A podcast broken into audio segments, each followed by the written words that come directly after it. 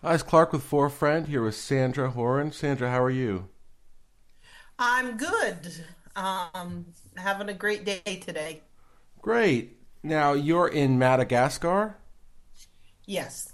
Oh wow! So tell me what how you ended up in Madagascar.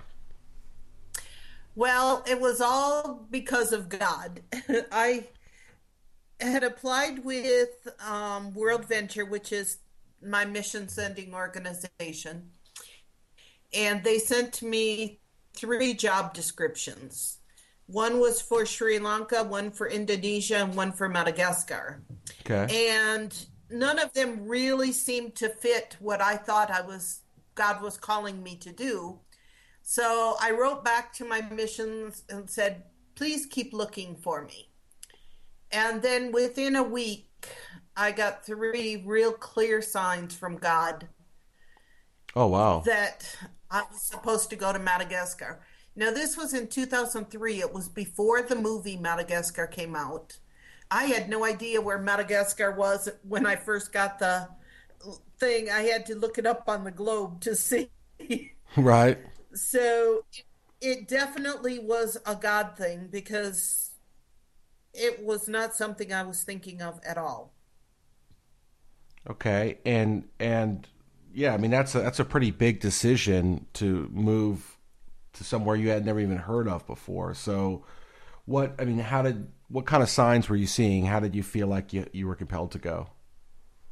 Well, the first one, I was teaching youth group at my church in Tucson, Arizona, and I played a game with them called Spin the Globe and Pray.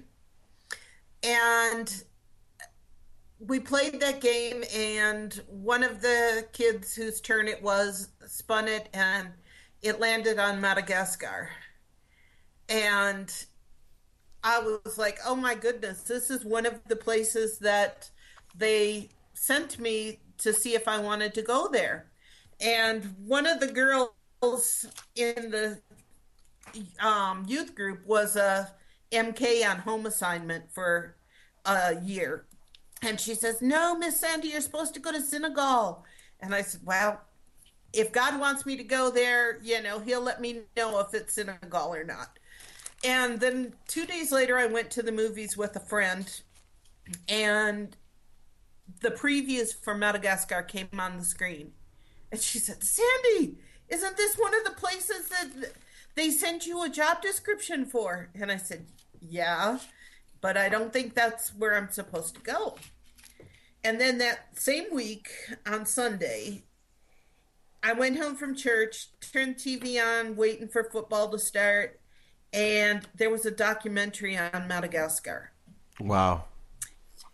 And so, praying about it, I went to my pastor and I said, I don't think that this is where I'm supposed to go, but God is telling me different. So, you know, pray with me about it. And we continued to pray. And I talked to the coordinator at World Venture, and they said, let's talk with the field leader and see if this is if this what you have in mind will work and i said okay because at that time i was still working full time mm-hmm. and i was only going to go to the field for a month three years in a row and then i would be able to retire and would see where god wanted to send me so the field leader got back with me and said, "Yes, come for that month. We, you know, we'd be glad to have you see if this is where God is leading you." So I planned and went the first month in October 2005. And it wasn't really where God had in mind for me. There was things just didn't click the way we, me and the field leader thought they should. But I still felt really strong that God was saying Madagascar. And so he said, There's another city here in Madagascar that I think might be a good fit. So I went, came to Antananarivo, which is the capital, mm-hmm. the next year for one month. Okay. And I knew that month that was where I was supposed to be. It was just overwhelming the peace that was in my heart. So I went back to the States. I retired from my job in um, January 1st. So I was here in October. I went back in November, worked, and put my papers in, and retired in January. Put my house on the market. Five days later, it sold. Oh, wow. yeah, unheard of. For the asking price. And um, it just, everything was so clear that this is where God wanted me that I couldn't argue with him. yeah, that's amazing. And so tell me about the work you're doing in Madagascar.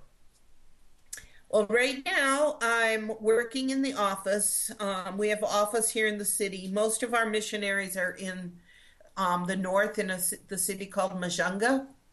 But because the government offices are all here in the capital, we have two Malagasy workers who, um, one that works primarily in the office and one who works primarily going from government office to government office.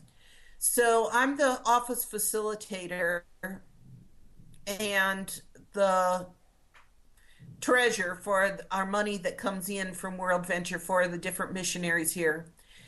And, and then I also teach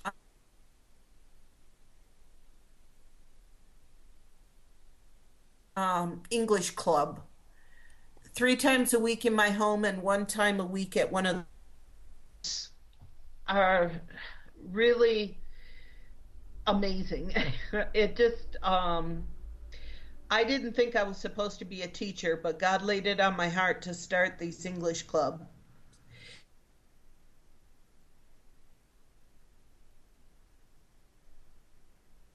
And I started with one, and about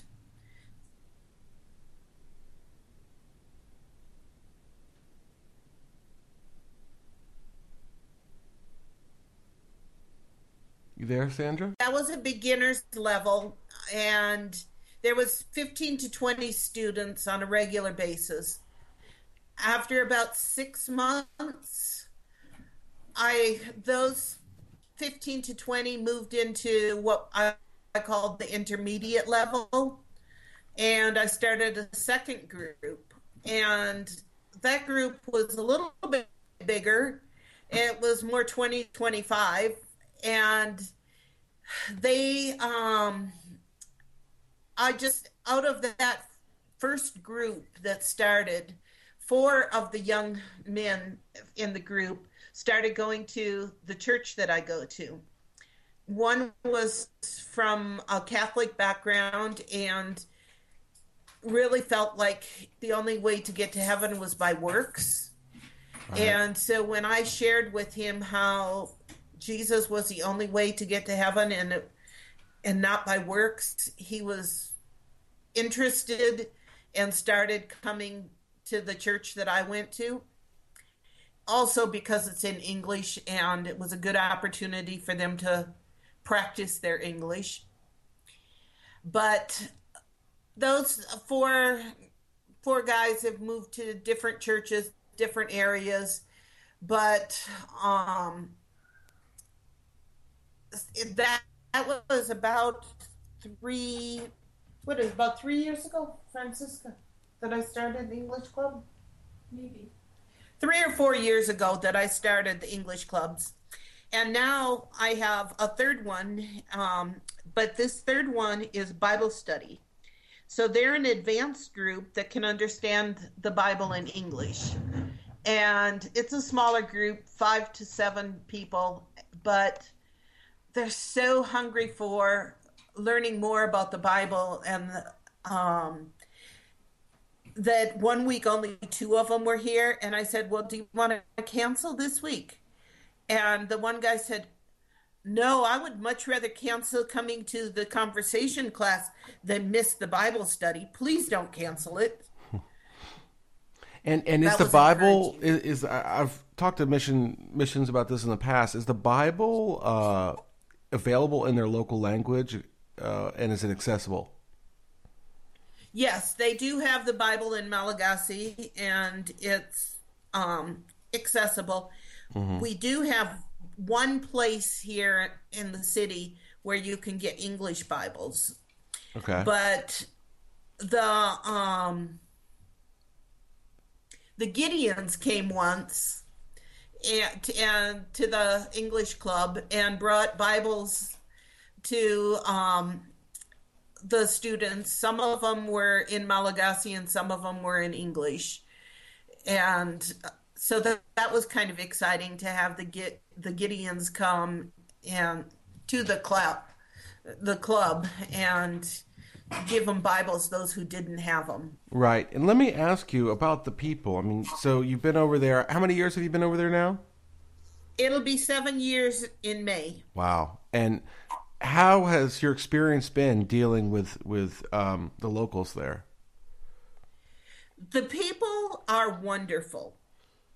The government right. Um, the go- the government is frustrating, and working with the government is frustrating, not just for me but for the workers. But the people are loving.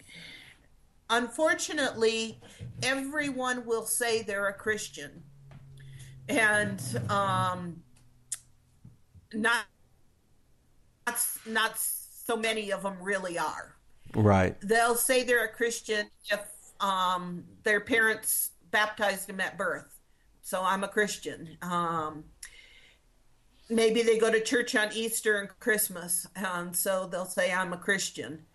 But there's getting more churches here in the capital area that are evangelical type churches. And fortunately, the two workers that work with me are from evangelical type church that um, it's such a blessing knowing that their goal is the same as mine bringing more christians to saving grace Right.